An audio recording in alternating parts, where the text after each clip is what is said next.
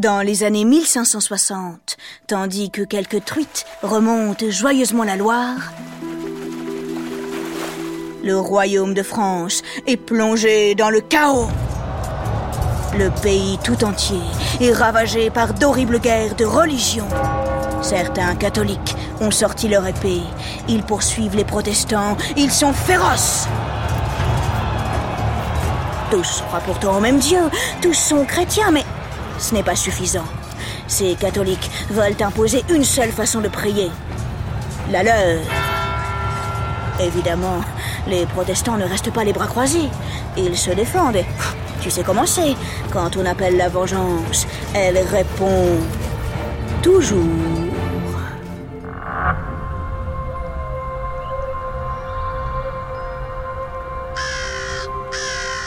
Dans la brume et les ténèbres, un roi va tout tenter pour réconcilier le pays.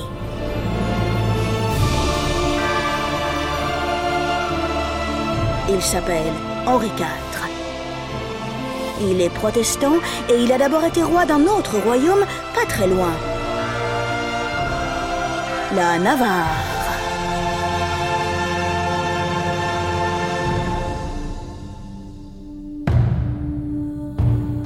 Le chemin qui mène à la paix est long et difficile. À cette époque, les rois de France sont tous catholiques et ils vivent à Paris dans le château du Louvre.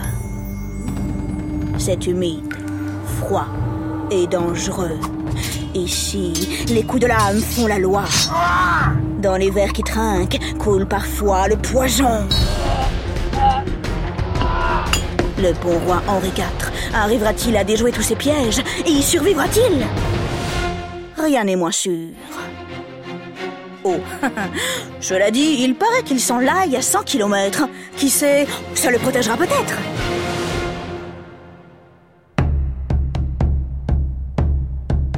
Quant à toi, j'espère que tu as le cœur bien accroché.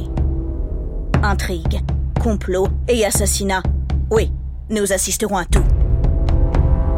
Je te préviens, si je crie Attention, derrière toi Réagis vite. Sinon, mille excuses, mais je ne suis pas certaine de pouvoir garantir ta sécurité.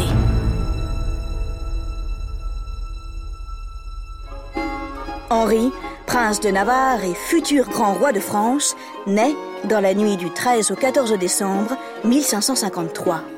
Lorsqu'il a posé pour la première fois ses yeux sur le monde, je parie qu'il a été émerveillé. La Navarre est en effet un coin magnifique, perché au milieu des Pyrénées. Le petit a la santé, c'est un enfant robuste, un bon gars. Il court dans la forêt et il pêche à main nue. Oh, le beau saumon Henri grandit. Il fait partie de l'armée protestante. Sans frémir, il affronte les catholiques. Sa mère est rudement fière. À 15 ans, elle le nomme chef du parti des protestants.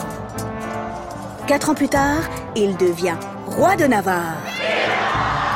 La même année, il épouse Marguerite de Valois, princesse catholique, fille de Catherine de Médicis et sœur de Charles IX, lequel porte un peu mollement et de traviole, c'est vrai. La couronne de France. Ce mariage entre un roi protestant et une princesse catholique, waouh, ça paraît inattendu. Le pape l'a même interdit. Qu'importe, Catherine de Médicis l'a décidé, elle le veut, pour la paix. Le conflit entre catholiques et protestants fait couler trop de sang. Cela doit cesser.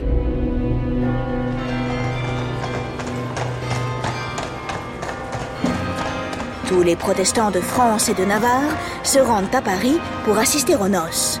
Tu parles Ils sont trop contents En entrant dans le château, Henri passe à côté des douves. Le pauvre homme a des hauts de cœur. Grand Dieu, mais ça fouette ici Le mariage est célébré le 18 août 1572. Les jours qui suivent, l'ambiance est électrique. Dans les couloirs du Louvre, derrière les portes et les rideaux de velours, rôdent des catholiques extrémistes. Leur groupe s'appellera bientôt la Ligue. Ce mariage leur fait tout simplement horreur. quelque chose ne tourne pas rond. Pense Henri. Méfions-nous. Ouvrons l'œil et le bon. Et en effet, un sale coup se prépare. La vérité, c'est que les catholiques ont la trouille que les protestants s'emparent du pouvoir. Plutôt que d'avoir peur, ils préfèrent attaquer. Le 24 août 1572, c'est la Saint-Barthélemy. Le soleil à peine couché, d'étranges silhouettes se faufilent dans les rues de Paris. À deux pas du Louvre, elles frappent aux portes, elles arment les Parisiens. De maison en maison, un même message circule. Il faut se débarrasser des protestants. Les chefs catholiques appellent leur meute. Dans la chaleur étouffante de la nuit, le sang coule. 4000 protestants sont assassinés dans leur lit. Au lever du jour, la Seine et les rues sont trempées de rouge.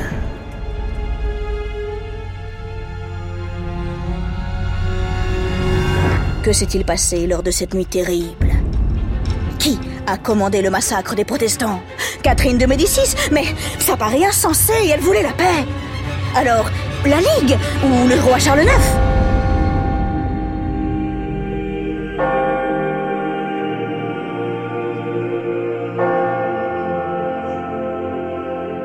Aujourd'hui encore, on ne sait pas exactement.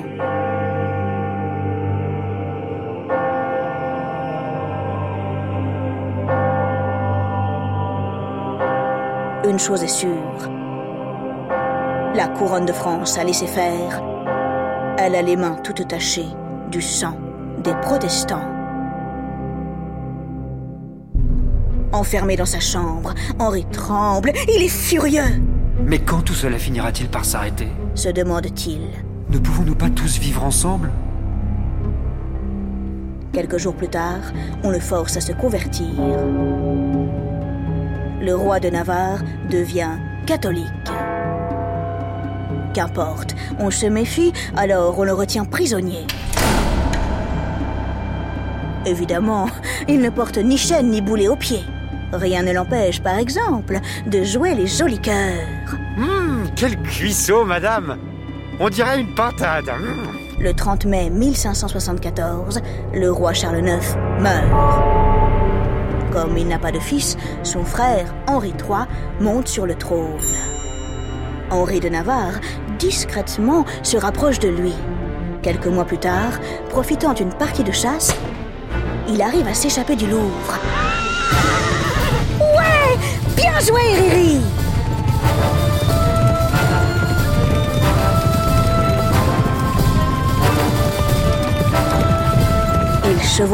des jours et des jours à toute vitesse. On dirait une fusée, une fusée qui fait... Quand il arrive dans ces terres, au château de Nérac, le pauvre homme est tout décoiffé. Trois coups de peigne plus tard, Henri se convertit. Ou bien, euh, il se déconvertit? Oh, je ne sais plus En tout cas, il abandonne la religion catholique. Le roi de Navarre redevient le chef des protestants.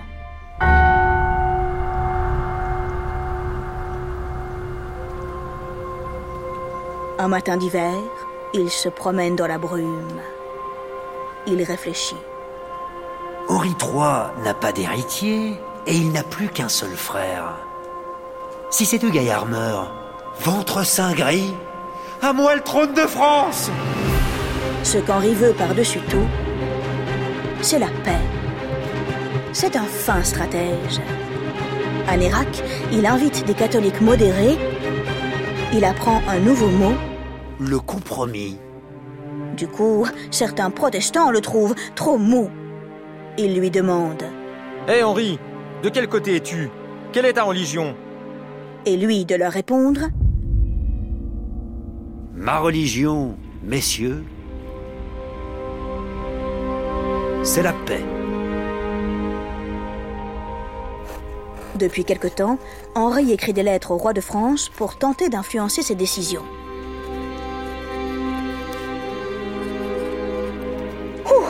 Ce n'est pas de la tarte, même au pruneau. De nouvelles guerres éclatent, le sang continue de couler. Le roi de Navarre serre les dents, Patience, patience. murmure-t-il en croquant dans son pâté de veau sculpté en forme de sanglier. Bah oui, hein. que veux-tu que je te dise? C'est comme ça qu'il aime son pâté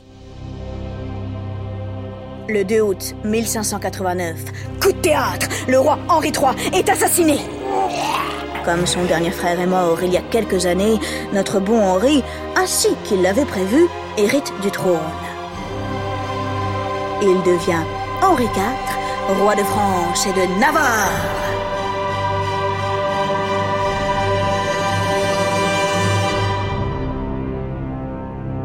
Les catholiques crient au scandale. Un roi de France protestant, ça les révolte. Que dis-je, ça les dégoûte. Depuis tout ce temps, la Ligue n'a pas disparu. Au contraire, elle s'est transformée en véritable machine de guerre. Il y a quelques années, elle a réussi à prendre le contrôle de Paris. Avec l'aide des Espagnols, ils empêchent le nouveau roi d'entrer dans la ville. En 1590, Henri IV assiège la capitale. Qui sera le plus fort? Les mois, les années passent. La nourriture se fait de plus en plus rare, mais les ligueurs obligent les Parisiens à tenir bon. Henri IV s'arrache les cheveux. Quoi? Ils préfèrent manger des rats plutôt que d'accueillir un roi protestant Mais Enfin, que suis-je à leurs yeux? Rien Un paix de lapin Henri comprend l'horrible vérité. Pour se faire accepter par son peuple, il doit, à nouveau, se convertir. Le 25 juillet 1593, Henri IV entre dans la basilique Saint-Denis. Lorsqu'il en sort, il est redevenu catholique, cette fois pour toujours. Un an plus tard, acclamé par la foule, il entre triomphalement dans Paris. Lorsqu'il retourne enfin au Louvre, il n'en croit pas ses yeux, Les saligots s'exclame-t-il. En son absence, la Ligue catholique a vidé le château, elle s'est débarrassée de tous les meubles. Oh mais non, là C'est pas possible Morbleu Où est-ce que je vais dormir, moi? Oui, bon, euh, c'est vrai que c'est embêtant, sans compter que le château aurait besoin d'un bon coup de peinture. Quelques travaux seraient les bienvenus. Est-ce le moment? Hmm, Henri se tâte. En fait, non, pas vraiment. Les Espagnols menacent d'envahir le royaume. Vite, le roi repart en guerre. En 1598, il rentre victorieux. Plus personne ne peut contester son autorité. Alors, il en profite. La même année, il signe l'édit de Nantes. Grâce à ce texte, les Français ont désormais la liberté de pratiquer la religion de leur choix, qu'ils soient catholiques ou protestants.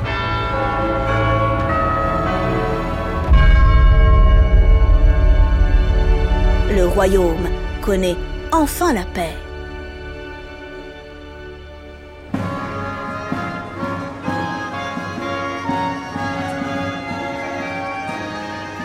Deux ans plus tard, Henri IV épouse une nouvelle reine. Marie de Médicis est une princesse italienne qui vient de Florence. À Florence, waouh Les pièces des palazzi sont couvertes de marbre. Alors, forcément, quand elle arrive au Louvre, elle est un peu déçue. Mon Dieu, mais qu'est-ce que c'est crasse-pouille La demeure des rois de France, elle la trouve franchement miteuse. Henri IV est désormais un grand roi. Comme tous les grands rois, il a besoin d'un palais à sa mesure. Il est temps de transformer le château. Le roi commande la construction d'un immense couloir de 460 mètres qui longe la Seine et relie le vieux château du Louvre à l'est au palais des Tuileries à l'ouest. Grâce à ce couloir qu'on appelle la Grande Galerie, le Louvre se métamorphose en un gigantesque palais en plein cœur de Paris. Avoir de l'espace, c'est bien, et je suis d'accord, ça en jette. Le problème, c'est qu'il faut en faire quelque chose, Bingo s'exclame le roi en bondissant de son trône. Au rez-de-chaussée de ma grande galerie, je logerai des artistes qui seront payés pour créer des œuvres destinées à la couronne de France. Lorsque les travaux sont terminés, en 1609, Henri IV a 57 ans et 14 enfants. Six sont de la reine, les autres de ses nombreuses maîtresses. Le fils aîné du roi et de la reine s'appelle Louis. C'est lui qui, un jour, montera sur le trône de France. Mais pour l'instant, oh, le petit profite de la vie. Tu entends? Oui, oui, c'est lui Quel coquinou Il s'amuse à chasser le renard dans la grande galerie.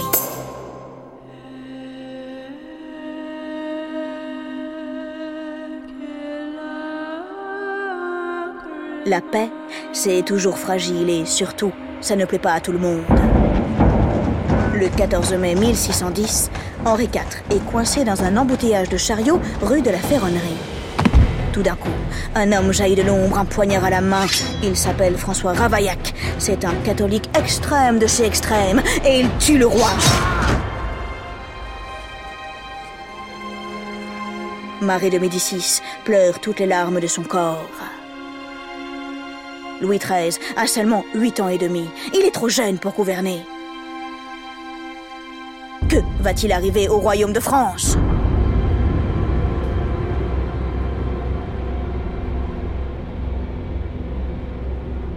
Les Odyssées du Louvre est un podcast original de France Inter et du Musée du Louvre.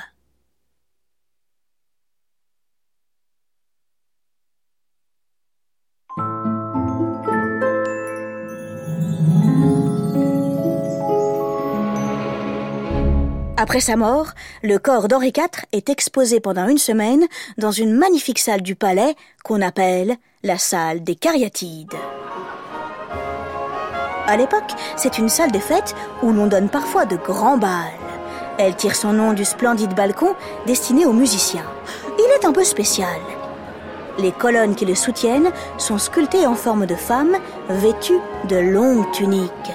Ces sortes de statues, on appelle ça des cariatides. Aujourd'hui, le Louvre n'est plus la maison des rois, mais un musée. Aussi, n'hésite pas à aller y jeter un œil. En plus du balcon, tu découvriras dans cette salle de très belles statues de l'Antiquité grecque et romaine.